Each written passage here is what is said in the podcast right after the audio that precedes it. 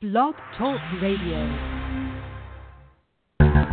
We are the heirs of that first revolution. Will a strong and united America still be a force for freedom and prosperity around the world? America has created the longest peacetime economic expansion in our history. We are the heirs of that first revolution. Good common sense and sound judgment of the American people and their essential love of justice. Hi, welcome to the Kudzu Vine for May 27th, 2018. I'm your host, David McLaughlin. Join me as always. Welcome, Tim Shiflett. Good evening, sir. All right, good to have you on. And then in about 20 minutes, we're going to have on for at least the second time uh, Doug Kaplan. Doug Kaplan runs the Orlando Political Observer. Gravis Marketing. They have been doing a lot of polls. Um, I believe their Indiana poll, which uh, they've done one since the primary, but I think they were the most accurate primary poll for that Indiana race, which was a little bit of a surprise. So it wasn't like you know polling a slam dunk, uh, which so it was really pretty impressive what they did. So we'll talk to Doug about that and more um, here in about 20 minutes. But until then, let's kind of start off national, Tim.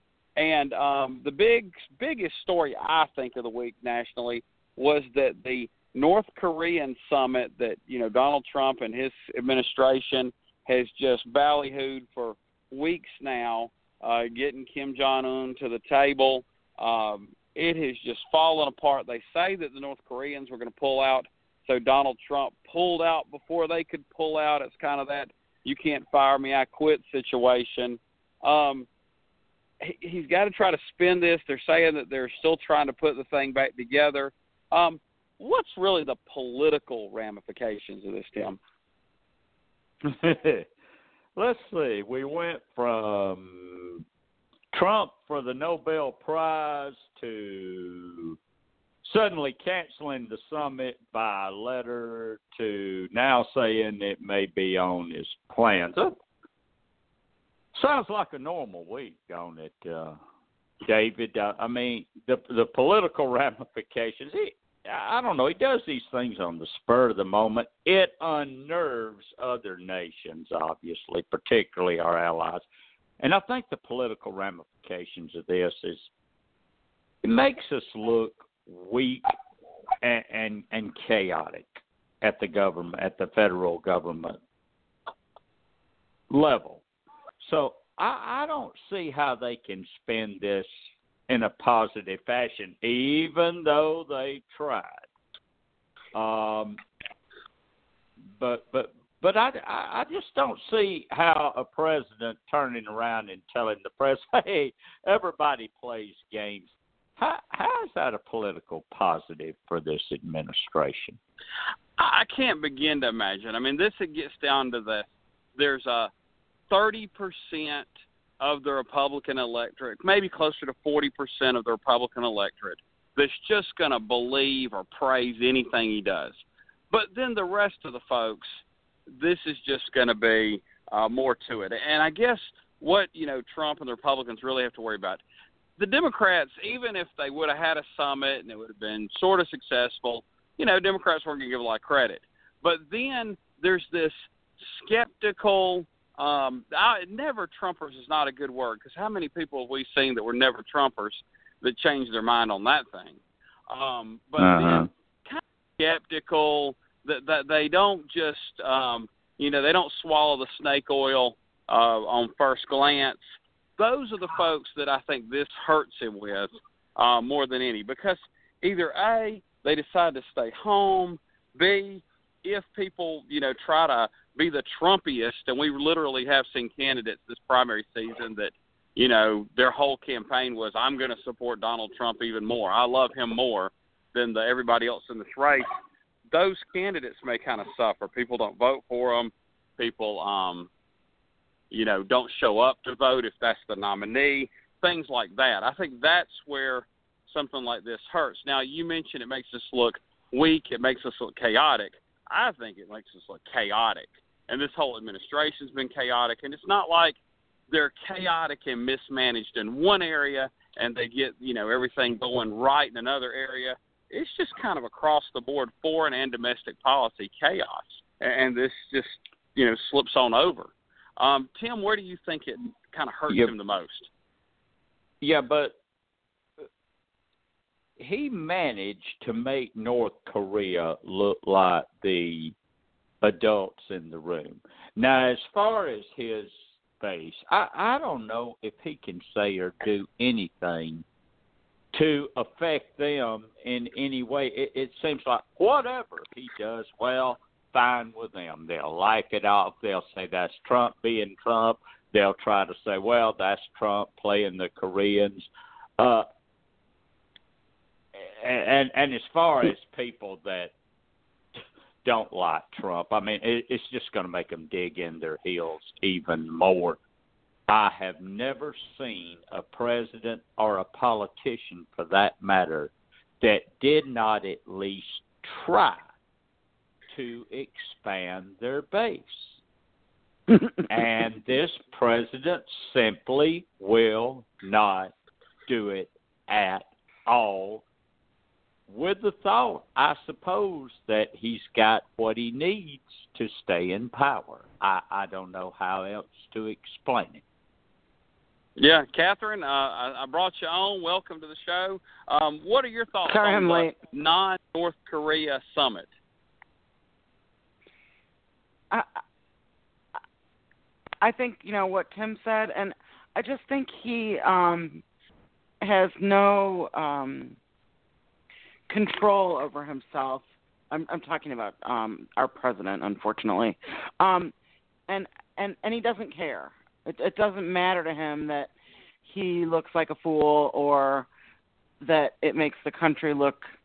Um, I don't know if it makes us look weak. It makes us look uh, indecisive, and um, I, I just don't think he cares. He doesn't think about it that way. He thinks about what's best for him and for his approvals and and and his base.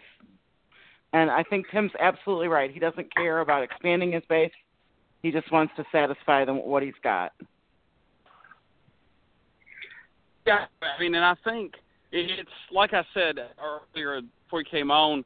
There's two parts to it. There's the, um, and I, I think the better word is skeptical Trump. But there's, you know, we saw a poll today. Forty-five percent of people believe millions voted illegally.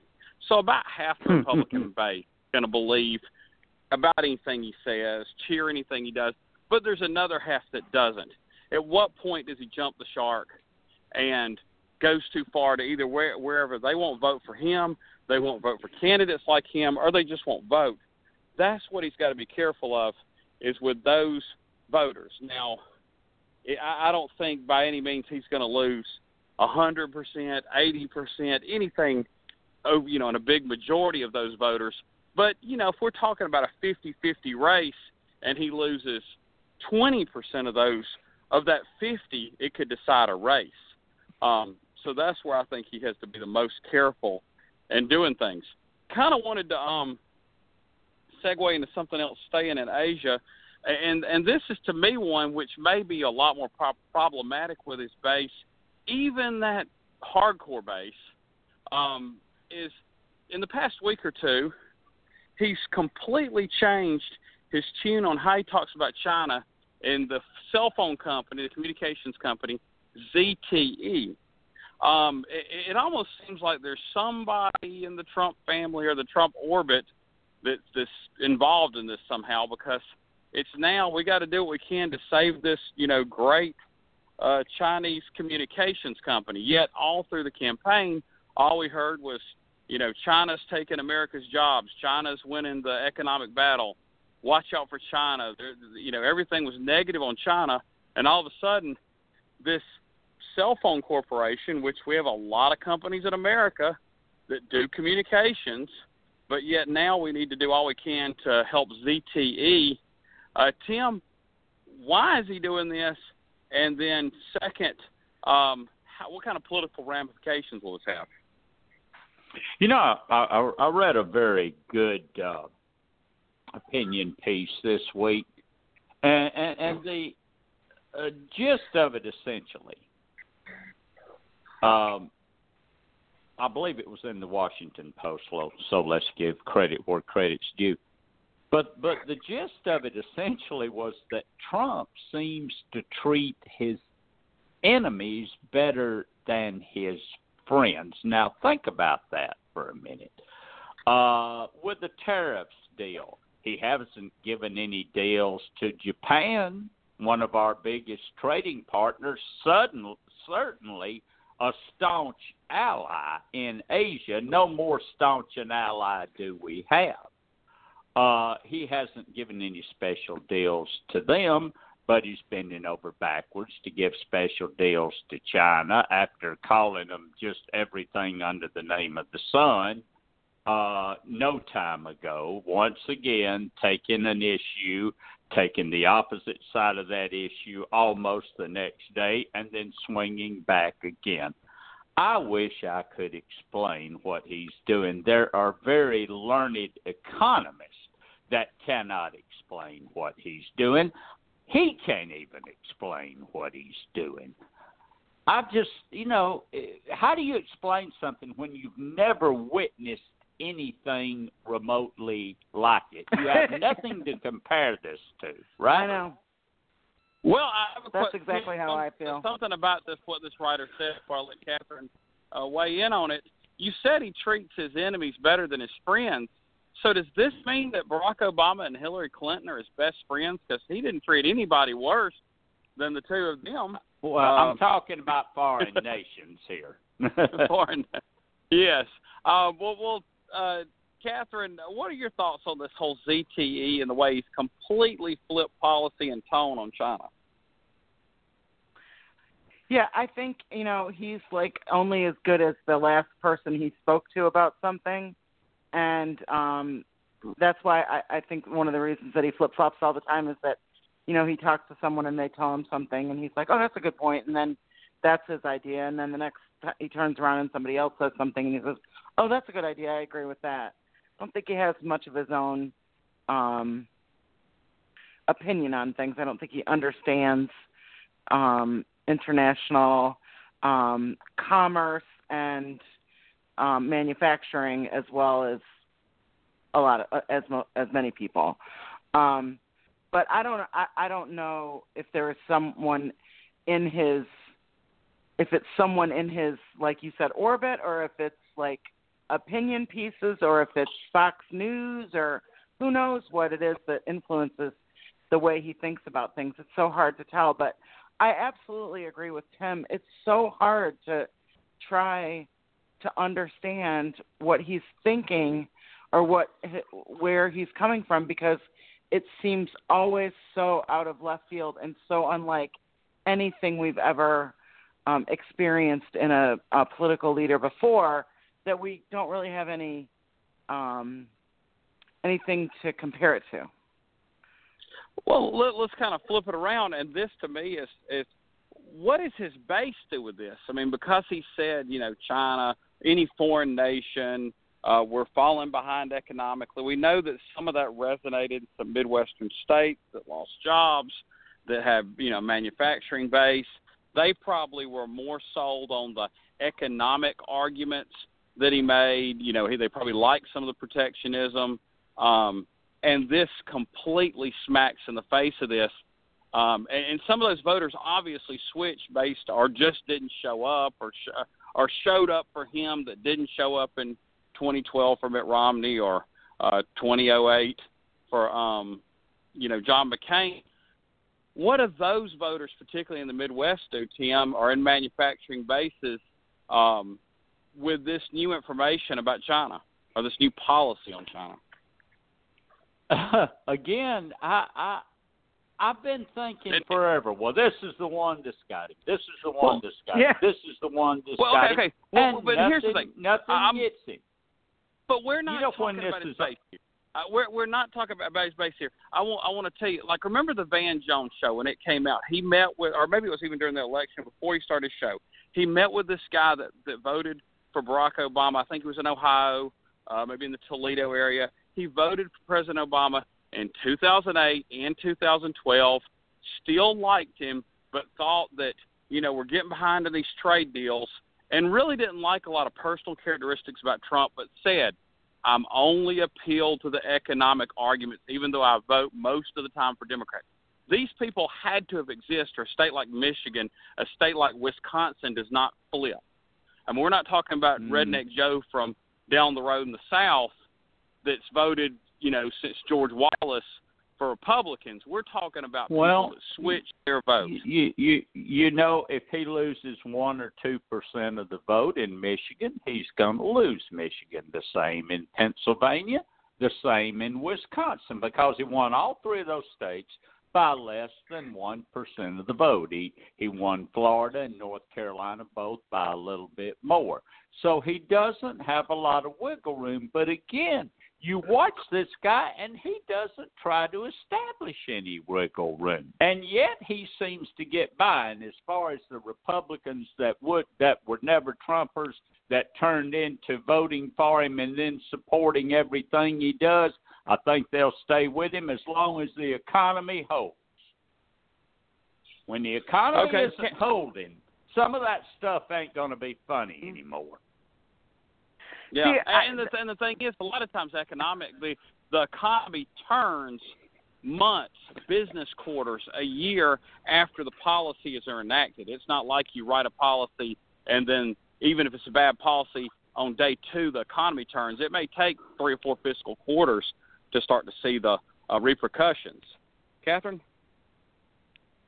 Well, I think the other thing is uh, we assume that people that all these people are paying attention to what he's saying about ZTE. And I don't I think you have to be pretty um pretty much of a news hound to really find out about I mean I only hear about the about ZTech or ZTE on uh NPR. That's the only place I've ever heard on like broadcast news like not on, I mean they don't talk about it on the news. They don't they I mean maybe they talk about it on Fox. I doubt it. But so you have to be a, kind of a news hound to find out about it, and I'm not sure everybody does.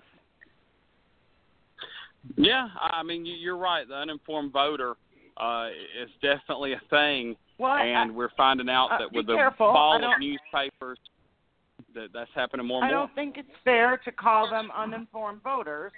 It's not the voters; it's the media. The, I mean, this is not a well, very sexy uh, art, a sexy news item.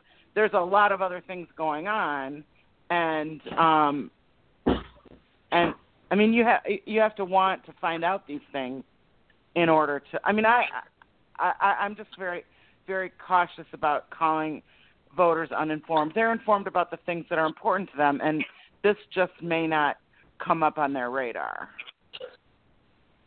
Yeah, even though it is a complete flip in policy, which to me is a pretty significant thing. I mean, the the, the theory of he follow he he changes his tune the ne- last person he talked to. Uh, wouldn't you just love to have him talk to a member of the MS-13 gang? Um, I guess he'd flip on that. We'd see what his base did with that. Um, that might be lots of fun. Um, well, let's go ahead speaking of lots of fun, I love polls, and if you want to find some polls out these days, uh, Doug Kaplan's the guy to talk to, and we want to welcome back to the show from Gravis Marketing and Orlando Political Observer, Doug Kaplan. Welcome, Doug. Hey, how are you? Yeah, good to have you on. Um, well, first off, we're going to talk about some polls later, but I kind of wanted to talk, take care of some Florida stuff with you since that's the state you live in.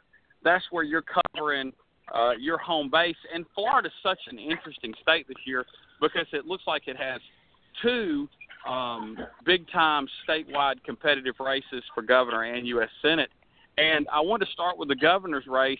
Um, one of the leading candidates for the Democratic nomination, Gwen Graham, daughter of former uh, Governor Bob Graham, and I believe he was senator too. He held all kind of offices um, in uh, Florida.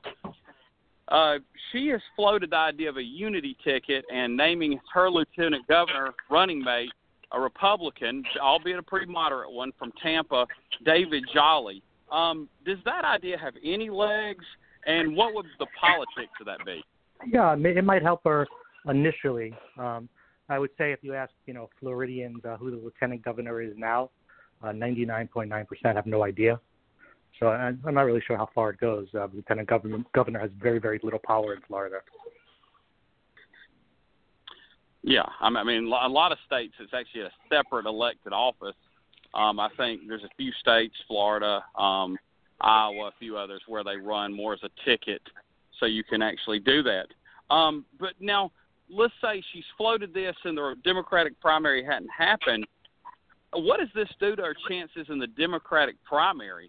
Because looking at how partisan both parties have become, I don't know that this will be a net win. Yeah, you know, it's hard. It's hard to see how it's going to be a net win for her, especially when she's got really uh, steep competition. Um, you know, like Philip Levine's been running uh, commercials for for months now. So I'm not sure. Not sure. Maybe uh, she's floating it because she's seeing some poll numbers that concern her. Um, but we'll see how it turns out. Yeah, and um, another candidate I wanted to ask about because uh, he's mayor of uh, Tallahassee, and he ran one of those intro bio videos like both of our nominee or both of our candidates for the governor's nomination uh, ran in Georgia, and, and one of them looked very close in style to one of our candidates. So it kind of caught my attention. He was from the state capital. You obviously think there's a lot of power base being the mayor of uh, Tallahassee, even though it's not the largest city in Florida. Uh, how's Andrew Gillum doing in this race? He's doing well. Um, you know, it's possible he could have a path and a base uh, of support. His big problem will be money. Um, Florida is a tough state to go um, state, you know, to run statewide. You, spend millions of dollars a week uh, when it gets close to getting your message out on television advertising. Um, we've seen many people that have been very, very popular in regions. Uh, when they go to statewide, the, the fundraising dries out and they just run out of money. So it's a very hard thing getting your message out. Uh, he's he's been running on the internet, so it's possible possibly he's you know maybe it's something different, but without that TV, it's hard to see how he wins. Yeah, and so many large cities in Florida. Uh, you know, you've got uh, not counting his home home city of Tallahassee, you've got four major media markets uh, to put ads in.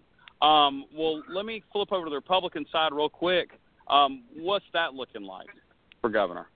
So, so you know, you, you have you have an interesting thing because you have um, Adam Putnam, who's really raising tons of money, um, running ads, etc. And you have uh, DeSantis, who has uh, Trump's uh, endorsement, and you have um, him basically running. A, it's a Fox News primary. He's basically on Fox News every every every other day. He's um, you know, and and and, and, he, and he's hoping to generate free media. Will it work? I'm not sure. Another thing to watch is um, the sugar industry has been attacking Ron DeSantis um, uh, for for about two months now. Um, they've spent millions and millions of dollars attacking him um, for, for votes, really that you know they're, they're calling him too liberal. I mean, he's perhaps one of the most conservative guys in the in the in Congress, but it's been very effective, I believe.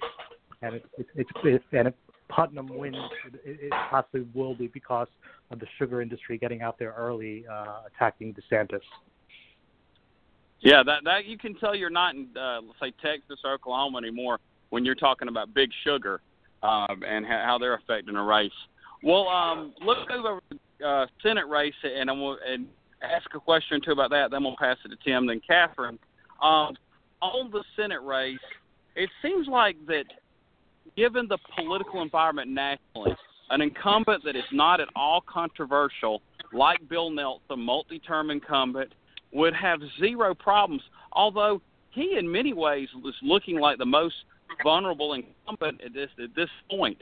Uh, do you see it that way? And if so. Well, yeah, it's kind of amazing. Uh, there's been some critical errors, I, I think, on Nelson's part. Um, he knew for a year that Rick Scott was getting in, and he's given Rick Scott the last four to six weeks. And Nelson and Scott has spent millions of dollars a week, you know, branding himself, getting his message out there. Um, it's early, it's very, very early, but getting his message out there, controlling the narrative, and Nelson has spent zero dollars, um, and you know Rick Scott has spent millions and millions and millions of dollars. So it, it, the whole thing is kind of strange so far, um, and Scott has basically gained four to five points in the polls in, in, in, the last month and a half since he's gotten in, um, and he's just going to have a tremendous amount of money. I, I'm not 100% sure if, if, if Nelson understands the fight that he's against, because Scott is is you know a somewhat popular governor in Florida. The hurricanes really helped him out, and um, he he has a, a fortune that he can go into, and he'll be able to raise a fortune. And, and so far, Nelson really hasn't been raising a ton of money, and Democrats are going to have to pour a ton of money in it. So we'll see what happens there. I still think in, in I think Scott would win in any other year, but this year, with with this year, with the environment that that it is, it's still, Nelson's probably a small favorite. But you know, we'll have to see. He's got to got to get on the airwaves, and he's got to match him on fundraising a little bit. Yeah, well, let me ask you this question as a follow up on uh, Bill Nelson is he notoriously a weak fundraiser, or has this just been kind of an anomaly? No, listen, he he I mean he he um he destroyed Connie Mack, whose whose father was senator and governor, uh, you know, very popular last time. Um, I I just think that Scott got in there, and Scott just you know is just raising a fortune and uh, spending it, uh, spending it, and he's running television already, so he's coming out very very strong. And Nelson hasn't really done much, so we'll see. I mean, Nelson's been around for a long time, and um, I'm sure that uh, he's got a plan. Um, again, it's a little bit surprising that that he allowed uh, Scott to get such a head start because it's no surprise that Scott is worth a fortune and and and, and can can raise you know unlimited money. Um, and everyone's known for for well over a year that Scott would get in. So it, so so we'll have to see how that ends ends up. Yes, it will be a race to watch. I'm gonna pass this over to Tim, and he'll get ask pass it to Catherine after a little while. Uh, Tim. Uh, yes, sir. Uh, Donald Trump won the state of West Virginia, if memory serves, by 42 points in 2016. Right. And yet, in your latest poll up there, you have Joe Manchin ahead by 13 points. How, how's he jumped out to a lead like that? Yes, you know, he's very popular within his own home state. There's actually more registered Democrats in that state than registered Republicans. Um, they just haven't switched their parties yet. Uh, a state like West Virginia, uh, you know, a guy like Joe Manchin knows most of the voters. It's a retail politics uh, game, um, and he's just mm-hmm. he's he's he's extremely popular, and they haven't been able to brand him. And at this point, mm-hmm. he looks extremely safe. There was also a very competitive uh, Republican primary. It was a very uh, it was a vicious primary, if you rec- recall, with the guy Blankenship. Uh, there was another guy in there, so it was, it was a three-party primary, and uh, I think the Republicans haven't really uh, come home yet we'll see how that that will turn out. I'm, I'm sure it'll, it'll it'll get closer, but I think uh, Manchin has has a good has has the advantage in that race because of its popularity mm-hmm. and, and small um, state. Yeah. Yeah, the, the the president has talked about that he's going to hit the campaign trail. Do you see West Virginia as the type of state that he would go and campaign in this fall? Yeah, that's probably be the type of, of areas that'll go in, uh, you know, rural type of states, um, or states that he performed well in. Mm-hmm. We'll see if it we'll see if it matters. Um, mm-hmm. it, it, it, it hasn't it hasn't really mattered yet for him. Uh, you know, just because the president went out there, Obama had some problems in his term. You know, candidates lost, so I'm not, I'm not sure if it works at all but but we'll see how what happens. Uh, and and by the way, I want to congratulate you on on your excellent polling of Indiana to this Thank point. You. you you you you've done a great job, and I wanted to ask a question about that state before I pass it over to Catherine.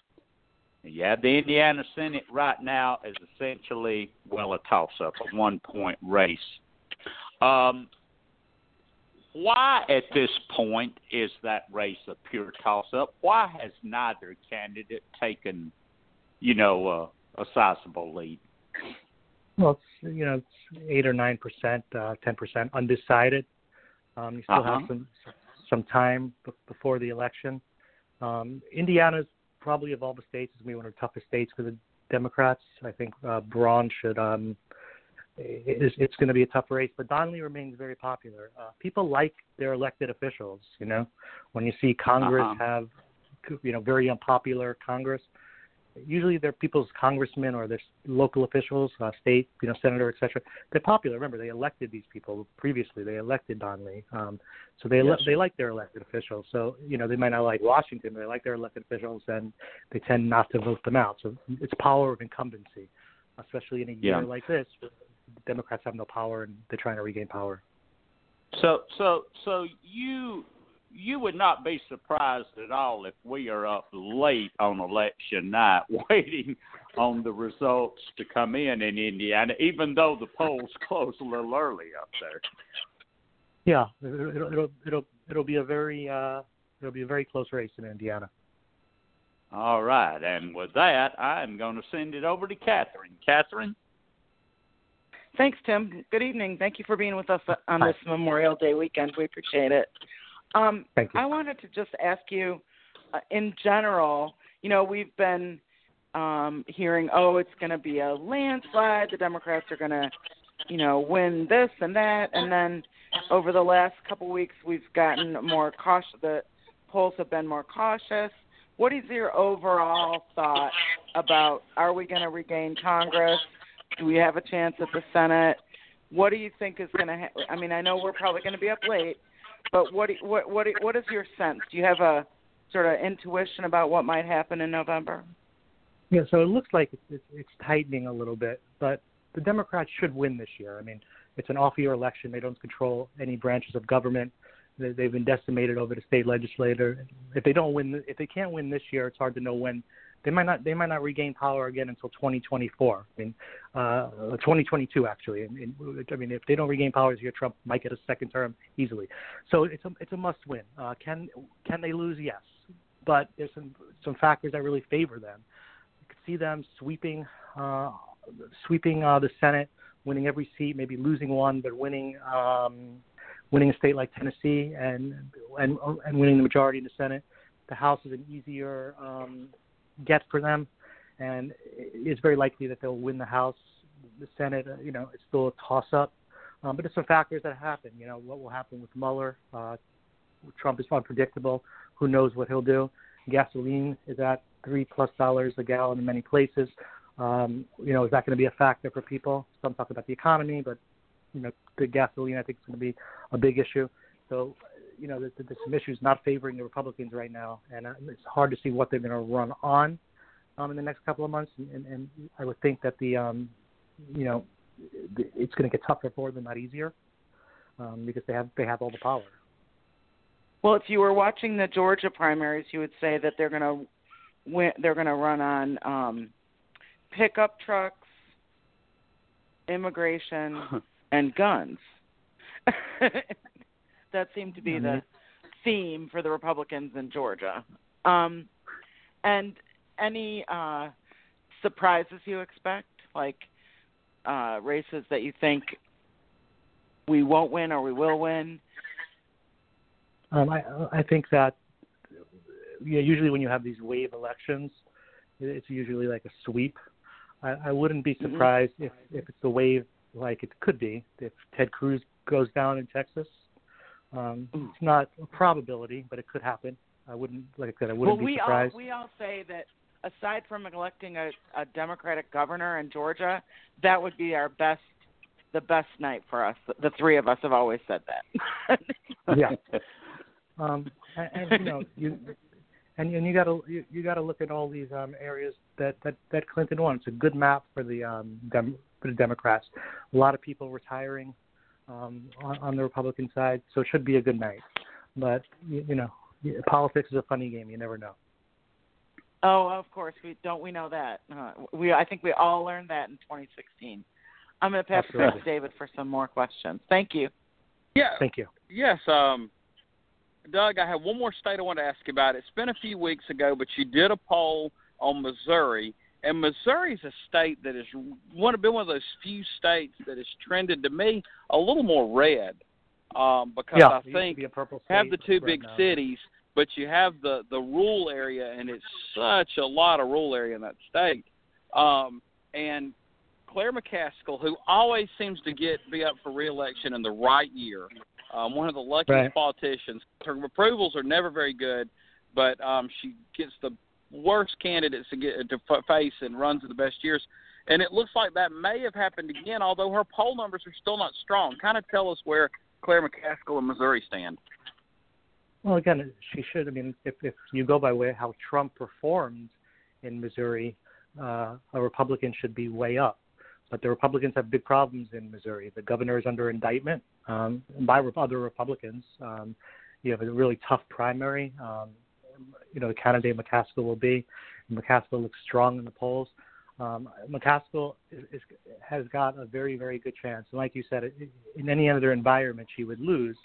But in this year, um, with, with, with you know Trump's approval where it's at, I mean, it's not at 50% in any of these states in a state like Missouri. So, so she, she should, you know, she has a good chance. She probably has, you know, well over 50% chance of winning that state, which is an incredible thing because Trump won that state by a, a large amount. Yeah, and we did see a poll, not your firm, and I believe we're going to find out that your firm's polls are a lot better than the one we saw. But we saw a poll that had Trump's approval rating in, in Missouri in the 60s. Um, it actually had uh, Claire McCaskill's approval rating lower than the governor's. Um, did you see that poll? And and it didn't seem to match up with y'all's. Do you think things have changed, or just different methodology? Yeah, it's just different methodology. I, I, I would bet you that poll was just done on IVR. It wasn't. There weren't internet respondents, which would make it more favorable to the Republicans. Um, but um, yeah, I, I think that that Democrats are in a good position in Missouri. Okay, good to have here. Well, um, let me ask you one kind of question that can kind of get you some exposure moving forward. Do y'all have any polls that'll be coming out in the next week or so across the yeah, country? well, we'll have we'll, we're gonna have Florida. We'll have uh, we're working on maybe Arizona and California, um, and we'll definitely send it to you guys. Great. Well, we'll be looking out for those polls uh, from two new states, Arizona and California, and always you have some great work in Florida. Uh, Thank Doug, you so thanks again for coming on.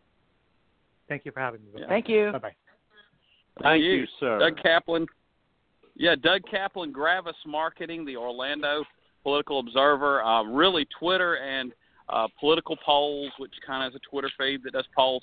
A lot of big people have been picking up, and and uh, I think the way they nailed that Indiana poll, and Tim, you gave you gave him credit properly on that. Uh, you know, Doug's got some really good attention um, from how accurate that primary poll was from Indiana. So it's always good to hear Doug talk and, and good to watch out for his firm's polls.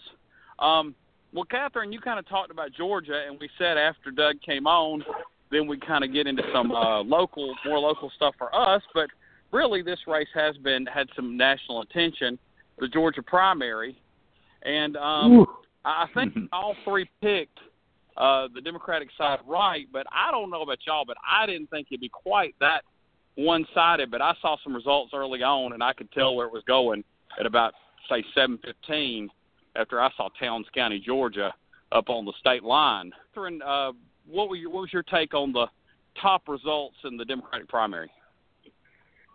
Well, I was also surprised at how how swiftly um, the win came for um, uh, Representative Stacey Abrams. I, I thought it would be a l- later night, um, and you know, kudos to uh, Representative Evans for quickly um, coming out in support of um, Representative Abrams and you know uh, saying that she was 100% behind her and that it was time to move on to November. I thought that was very classy of her and uh, makes me proud of my friend Stacey Evans. Um, but yeah, I think everybody. I, I mean, I wasn't at the returns um, party, but I had uh, a close friend who was, and they were all pretty surprised by the uh, swiftness of those returns and the swiftness of the results as well. Because it was like yeah, um, I, I know what our yeah our county and Floyd was a little slower, and I guess it depended on if, which race you're following. Some races were a little uh, tighter, and it Oh, might have taken a little more vote that. counting. But Yeah. that one was yeah, just uh, very early on. You could tell some counties and kind of just see where that thing was going. Um, Towns County. I mean, when I saw that Stacey Abrams had a lead with just a few votes counted, I said, "Yeah, this thing, this thing's done." I guess the only thing that would have been more conclusive was uh, Catoosa County. Um, you know, that was a if, if she would have won there too for some reason. Um, Tim, what was your thoughts on the Democratic primary for governor? And we'll get Well, of the races I later. mean, he, uh, when you have this kind of result, there can be no doubt who the, the voters preferred in this race. Uh, Representative Abrams won like 153 of the 159 counties. Uh, the only strong area for uh, Stacey Evans was was up in the along the Tennessee line in the northwest corner. Uh, you know, Dade, Catoosa, um, Walker, a couple of counties up that way. that that was about it. Uh, she lost Dade. I mean, she even lost the independent state of Dade. I was thinking she had won Dade. I don't have the map in front oh, of me at the it was. moment, She, but I was she, she lost uh, I Dade. was thinking I, I was thinking that Evans had won there, but I could be wrong. Yeah, yeah, no, Uh, that, that was uh, but one each county on each side of her I home mean, county. We're we're we're talking a we're we're talking a, a 53 point uh margin. I I was going into it thinking 20 25 points, but but not 50. That that that was very impressive. It, it, it really was. She she really ran it up. And uh, by the way, I was also a little surprised in the top line race that less than five percent of the vote separated the Republican and the Democratic vote total statewide. We've been used to seeing the Republicans in recent years take far, far, far more ballots in the primaries, but uh, that that was not the case statewide this year. Yeah, that was a very interesting trend. But one thing I do think needs to be looked at and could tell more about that is which counties had competitive races on the Democratic side and on the Republican side locally. Because um, I worked a Senate race a few cycles ago, and um, one of the things that I kind of identified with the candidate I was working with, I said, you know, if we can figure out where um, there's a race for county commission, a race for uh, sheriff, things like that really push a lot of these primaries um, w- one side or the other. And so I think if you can look at like where where there were no races, uh, competitive races on the primary ballot on either side, what did those counties look like? And I think that'd be a really interesting data set to look at, and could then help a campaign see, you know, where they can find more voters. Well, Not let's flip over really. to the Republicans. Oh, you don't think so? No, I, we we had a very competitive race right here. It was a nonpartisan race, but it drew a lot of voters out, and uh, Yeah. and, and and yet Well, that was and yet the the local Republican candidates up here outpolled the Democratic candidates two to one, right? But yeah. but Abrams won this county. Well, that, but that's what I'm saying. But then, as far as your you add a, your Democratic votes, you add up your Republican votes, and you look at which kind of primaries you had. I mean, we had a nonpartisan race that had more attention than anything statewide inside of our county, and it was a nonpartisan race. Whether you were Democratic or Republican, you got that race on your ballot. Um, and so, th- those those are tricky. It has to be those partisan races to can tell the difference. Um, and it would take, and I'll tell you this, speaking, and this is what we can segue into this, you still can't find county by county data easily on the Secretary of State's website, and they've been putting that stuff up on the website since Max Cleland and Cathy Cox were um, running that office. I'm sorry, I, I probably let me see, nine six. Yeah, I think it was definitely under uh, Cathy Cox. You could find that stuff. So we're talking 20 years uh, plus, and Brian Kemp's, you know, not made any progress on something that should be simple, and he's yet to do it. Uh, so now let's go ahead and switch over to that Republican side. Um, as far as po- politics and getting votes, uh, Brian Kemp did better than I thought he was, even though he's not very good at his day job, in my opinion.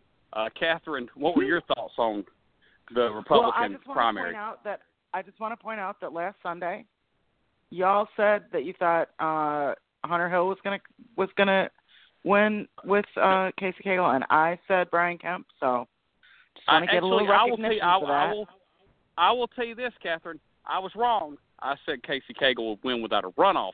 Tim said it'd be Hunter Hill. Oh. I just said he'd win. So I was wrong. I was just a different kind of wrong. Um, Yeah. Yeah. Anyway, Casey Cagle um, underwhelmed yeah, my I- expectations. But well, Casey Cagle underwhelmed, and so did the rest of them. I mean, um, I think the surprise of the night was Brian Kemp, don't you? Because Hunter Hill, what did Hunter Hill get? Like, not much. Yeah, I don't. I think if you would I mean, added I- those three up, I'm not sure they would even pass Brian Kemp. They did so poorly. Yeah, Williams, So, Hill, and um, Tippins.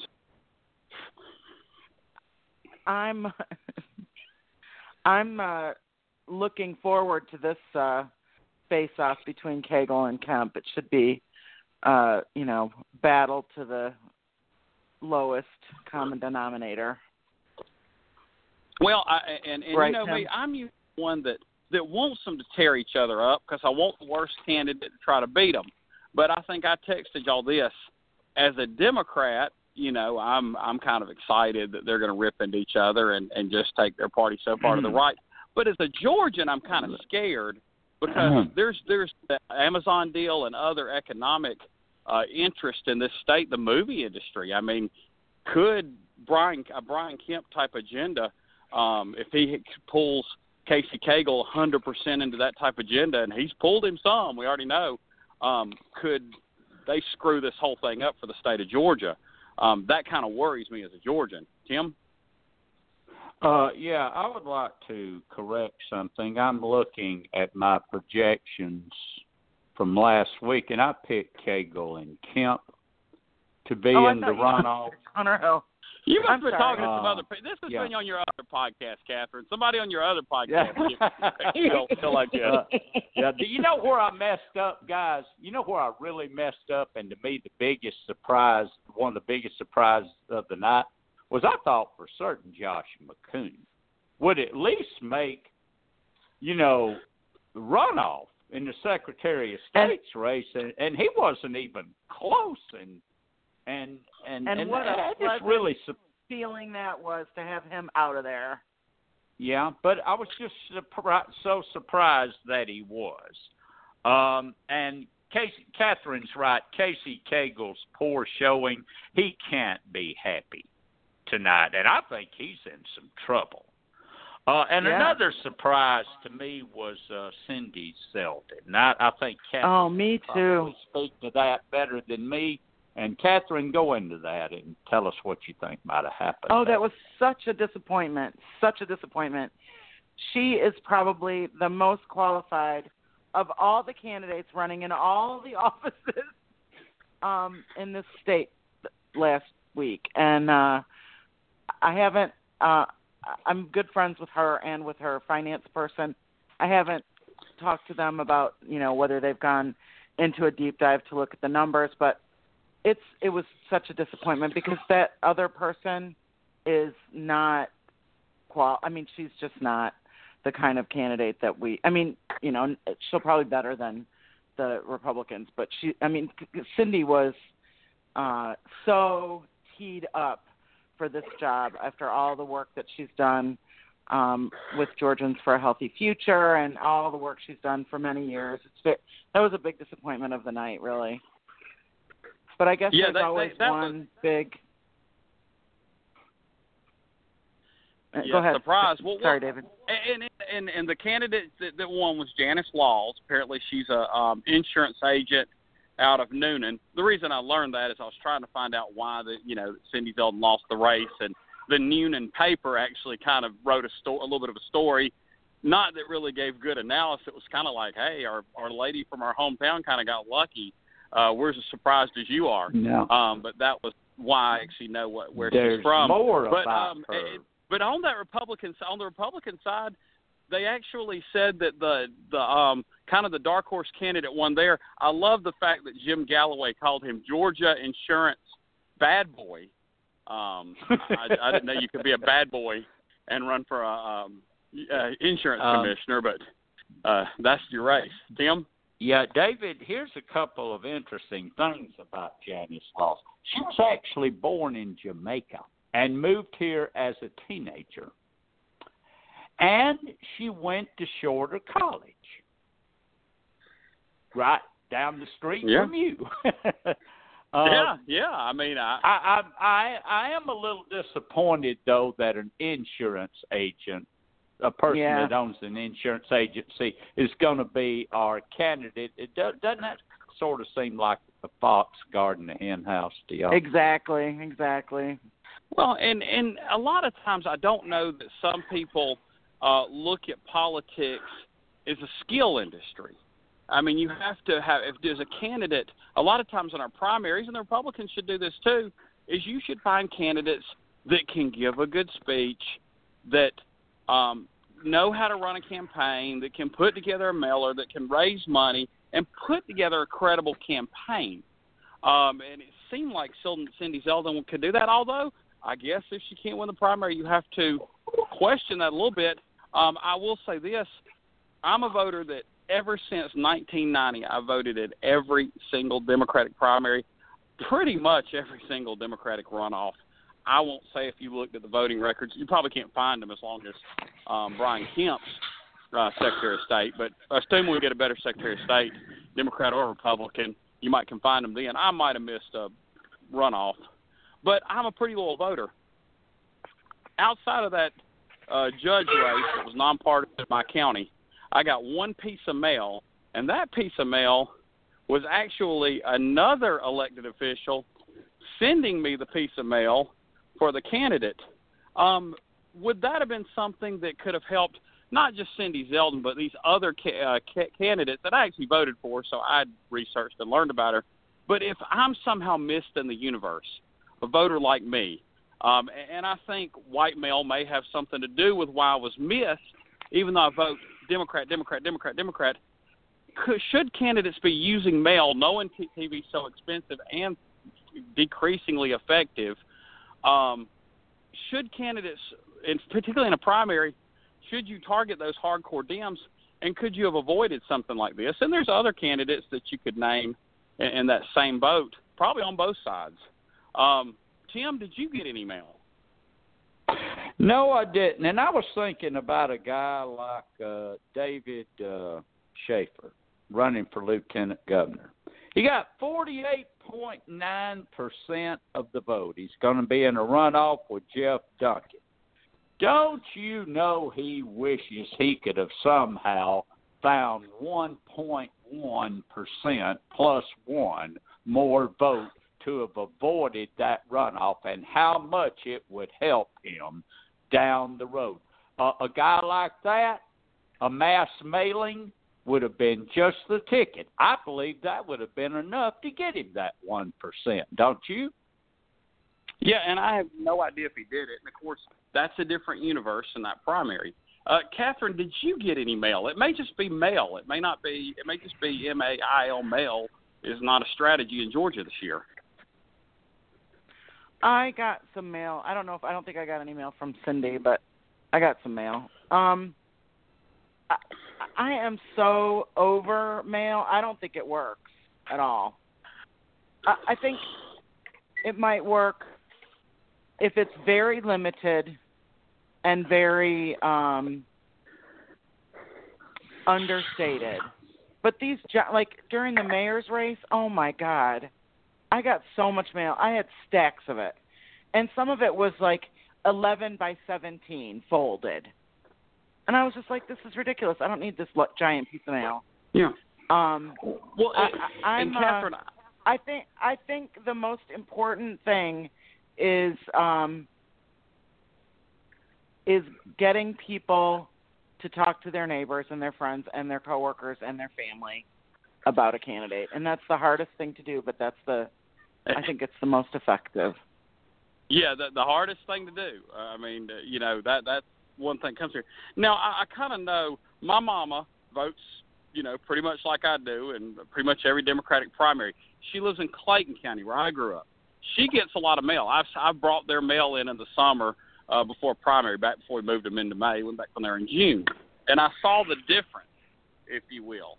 Um, and I, I, that's what I have to wonder is are they looking at the five in town metro counties and just throwing, you know, I, I mean, you probably could look and say, I got seven from this candidate, four from this one.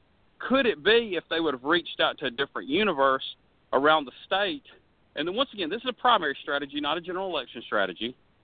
Could they have picked up more votes? Do they overkill with some groups and underwhelm with others? Because I think in my mailbox with a bunch of white envelope bill, boring bills that have no color on them, and then I see a nice color piece of information. These days, the mailbox is a lot emptier than the TV screen, as far as politics. And to, for me, it would stand out. It sounds like Tim, it would too. Um, Catherine, do you think that maybe they need to broaden their universe? Maybe. I, I think that's an interesting point. That if there, I think it's more like 20 metro counties now.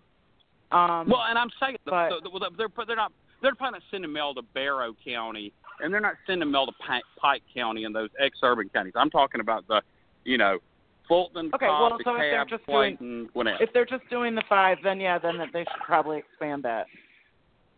But yeah, I mean, this, you know, that's Hmm. that's those are uh, the kind of things that consultants, you know, they want the easy, you know, because then you've got to design a piece for a different um, demographic, probably. Maybe I don't um, know. Yeah, I don't know. I mean, if you're talking about those core issues we talked about, know. healthcare, education, a- not a transportation, job development, so I can't. you know, I don't know. you I don't know why Yeah. they wouldn't have sent it. Well, I just it's it's a new strategy, and I, I think somebody needs to think of something new because I'm just a firm believer with DVRs and Netflix and the fact everything's on the DVR and it's fast forwarded, um, and people consume their content online. I just think that your universe of people that you're reaching through expensive TV is dwindling. It's probably like the demographics of the Republican Party and Fox News and baseball. It's getting older every day and so therefore you're going to have to do some new tactics. I actually noticed that uh, about a cycle or two ago, you saw a lot of online ads, and you think people reading the AJC, people reading the Rome News Tribune, people reading the Savannah Morning News. Um, those people that are readers of daily papers online are probably more likely to vote. I saw very few ads um, on those sites, and that kind of surprised me. Tim, did you click in on different sites, see more ads than I did, and was that an underutilized strategy? Uh, well, I, I, saw some, but I want to get back to something for a minute. Let's take yard signs. You pick up 1.3 percent by mass producing yard signs. That don't sound like a lot, but if you've got the money to go ahead and do something like that, remember what I said about a guy like David Shafer, and then in a rural county like this, this is the kind of county he needs to pick up his extra votes in. Um, he needed 1.1 percent. I didn't see a David Shafer sign anywhere. I saw all kind of Republican signs all over the place. I didn't see a one for him. 1.1 percent is what he needed to avoid a runoff. Why not go ahead and touch every base? I understand the importance of of you know uh, mass media in the metro area. Obviously, you got to have that. I understand internet, what you were just talking about. You need to hit that because that's the coming technology. Well, it's already here now. But the tried and true things, like those yard signs, why not? Why not mass mailings in a county like this where it has been very effective? I, I know that for a certainty, having been involved up here for years. Why not do those things? Just that little bit can put somebody over the hump. Why not? We may, Yeah, we may get into a cycle this year, David and Catherine, that we were in, say, 20 years ago, where statewide races were decided by 40,000 votes. We may be getting into that again. These races are getting closer and closer and closer again. So why not hit Yeah. base? And I do think your general strategy is a little different, but I still think the idea of you know television is not what it was even ten years ago. Um, it is completely changed. You Well, I see think how it is in Atlanta. TV's channels are bidding different on programs. That they um they they bid like crazy for live events, which are to become the most expensive cover because they know nobody watches commercials or fewer watch commercials on regular programs. Um, and this is commercials for everything. And this is just mass products, not candidates necessarily. Well, we'll have more time to discuss these Georgia races along with a lot of other races and news we didn't even get to. But thanks again to Doug Kaplan for coming on. And until next week, it's been the Kudzu Vine. Happy Memorial Day weekend. Good night, Bye. guys. Night, everybody.